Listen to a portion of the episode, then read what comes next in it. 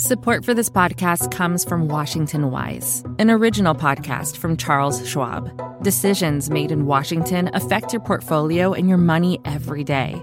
But what policy changes should investors be watching? Washington Wise is an original podcast for investors from Charles Schwab. The show unpacks the stories making news in Washington and how they may affect your finances and investments.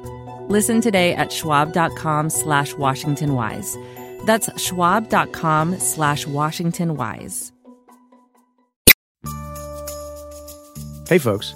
After wrapping up a spree of public impeachment hearings, the House Intelligence Committee has reportedly begun writing a report of its findings, which will be used by the House Judiciary Committee to draft the articles of impeachment. It remains to be seen what the charges will be and what will happen in a Republican controlled Senate trial, which will be presided over by the Chief Justice of the Supreme Court, John Roberts.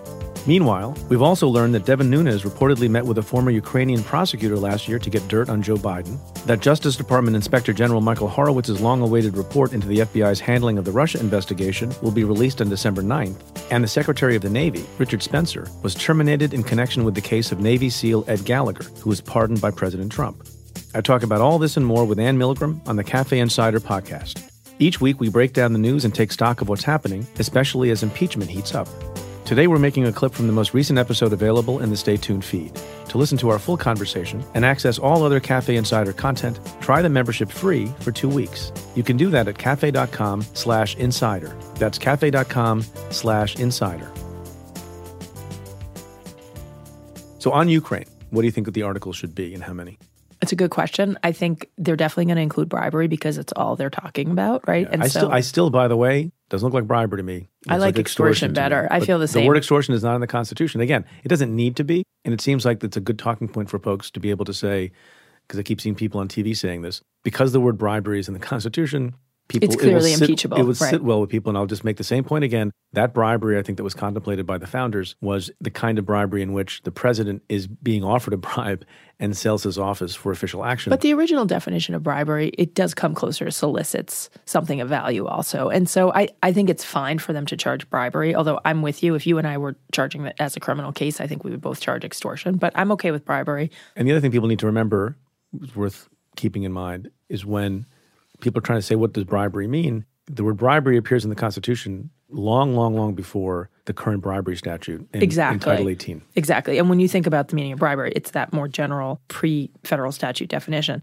Also, in terms of Ukraine, I definitely think you and I both have had a chance to look back at the Nixon and the Clinton articles of impeachment, and both of them include a charge of abuse of power, abusing the office of the presidency. And so I think, you know, there's no question, you know, for Clinton, Article 4 was that Clinton had misused and abused his office by engaging in conduct that resulted in misuse and abuse of his high office, impairing the due and proper administration of justice and the conduct of lawful inquiries, contravening the authority of the legislative branch, and willfully making perjurious, false, and misleading sworn statements, and so on. And there's there's a similar article that attached for Nixon.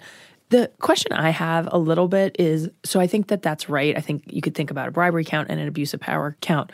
I also was thinking a lot about the conspiracy to defraud the US, which is what Mueller charged against all the Russian agents and has been charged in a number of instances during the Mueller investigation. And that's conspiracy 18 USC section 371 lets you do, you know, conspiracy to commit a crime, conspiracy to defraud the US. And so that's something, you know, I am interested in because I think it also gets at the heart of this and it's a really a question of do you want to bring a general article of impeachment that's just the president violated his fiduciary duty to the United States of America or do you want to bring something that is more akin to what we think about as an existing crime to defraud the United States? I think that's something they're probably considering and they're thinking about.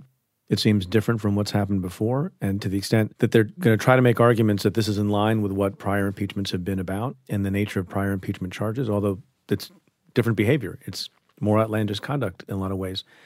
So I don't know. I, think they might. I think they might be more conservative about that, but I think it's worth considering. And then the obstruction piece. I mean, it feels to me like you've got absolutely obstruction related to Ukraine. I mean, you've got the moving of the memorandum of the July 25th call into the secured server. That was an administrative error. Right. Come and on. let them defend that, right? That's fine. let them come in and say that. Right. But then you've also got the obstruction of Congress. And I think the obstruction of Congress is really important.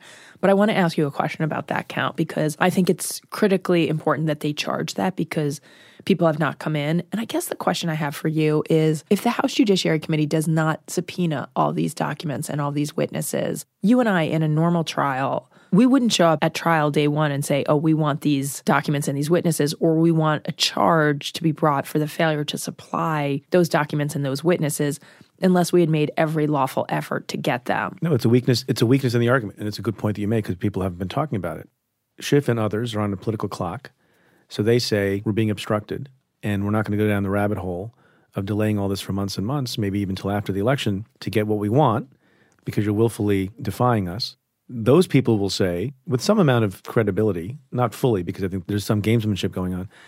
They'll say, no, we had you know legitimate privileges that we wanted to have an argument about, and You chose not to litigate. you chose not to litigate Yeah. it. So, like, you know, we just wanted to go to court in the good old fashioned American way to protect our rights and protect the privileges of the office of the presidency, which is not a small thing. It's important not just to this president, but to all future presidents till the end of time. And that's a that's a crime now. That's a high crime or a misdemeanor. So, look, that's a reasonable argument that they can make. That argument makes a lot of sense to me. You've got three branches of government co equal. If the Congress and the president and the executive are in dispute, it's the courts that decide. And so, you know, again, I understand the timing question, but I think it will be a significant liability.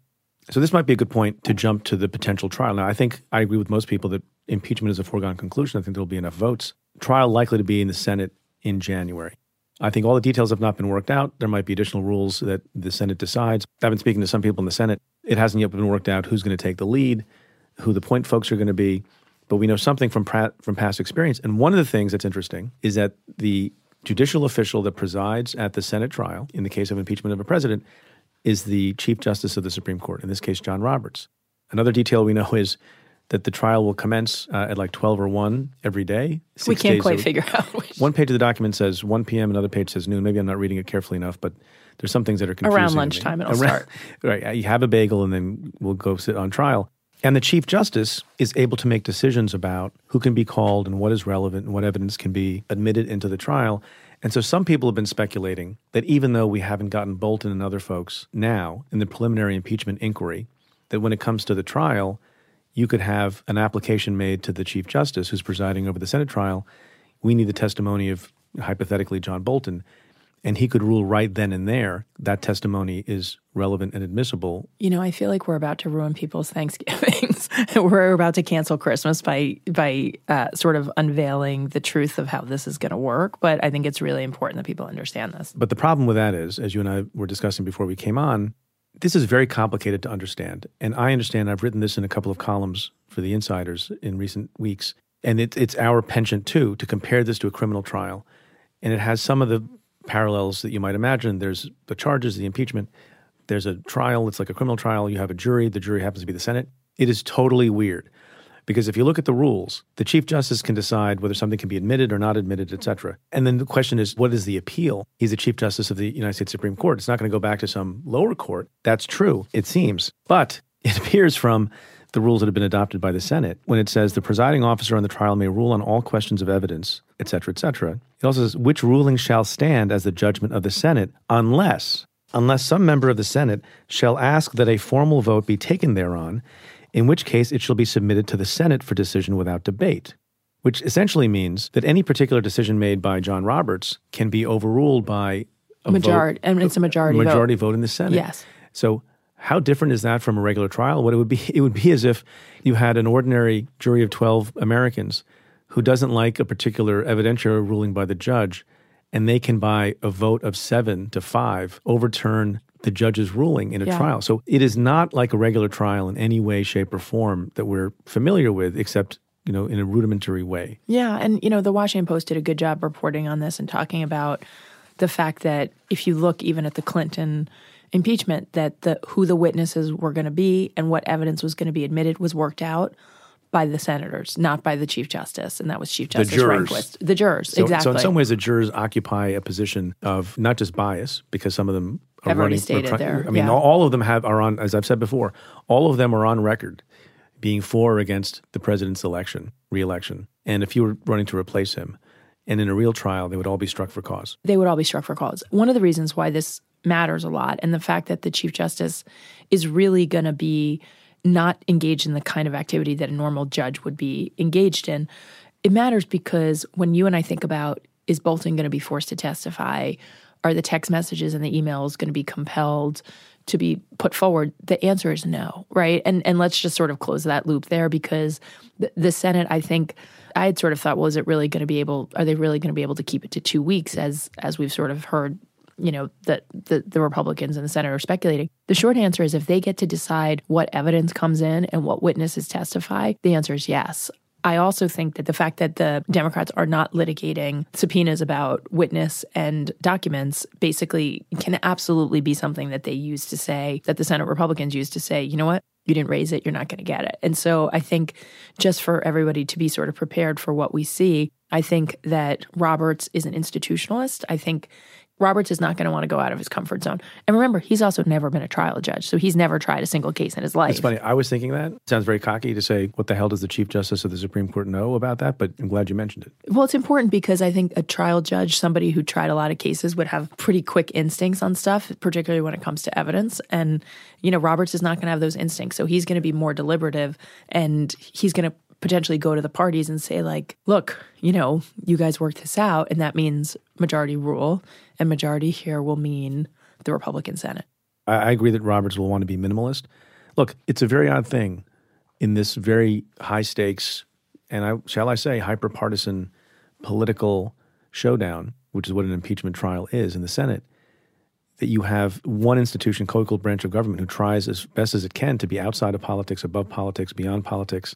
I mean, literally, the Supreme Court. There's a doctrine in the Supreme Court that they won't decide some things because they are political questions. It's it's an actual constitutional uh, doctrine. And here now, you thrust the top judge in the country, the Chief Justice of the Supreme Court, into this sort of what will be a somber process, but in some ways it can be a messy and ugly process. a political circus and a somber process at the a same political time sermon, right? Uh, simultaneously, which is odd. He's not going to want to do things that will cause more people than necessary to think that Roberts has some kind of thumb on the scale or is involved in, in politics or taking a side as between a Republican president and you know, Democratic opposition. It's, it's a very weird place for any Chief Justice to be, and I think particularly for John Roberts. I just want to note that I thought we were going to um, use the word partisan going forward instead of partisan. Partisan. that, for those of you who didn't listen last week, that's the way that the great Fiona Hill uses the word. And I agree with you. I think we should all expect that this is going to be party line vote in the House for impeachment, party line vote in the Senate for acquittal. But I still believe two things. One, facts and truth matter. And I think it's an important process. This is part of the United States Constitution.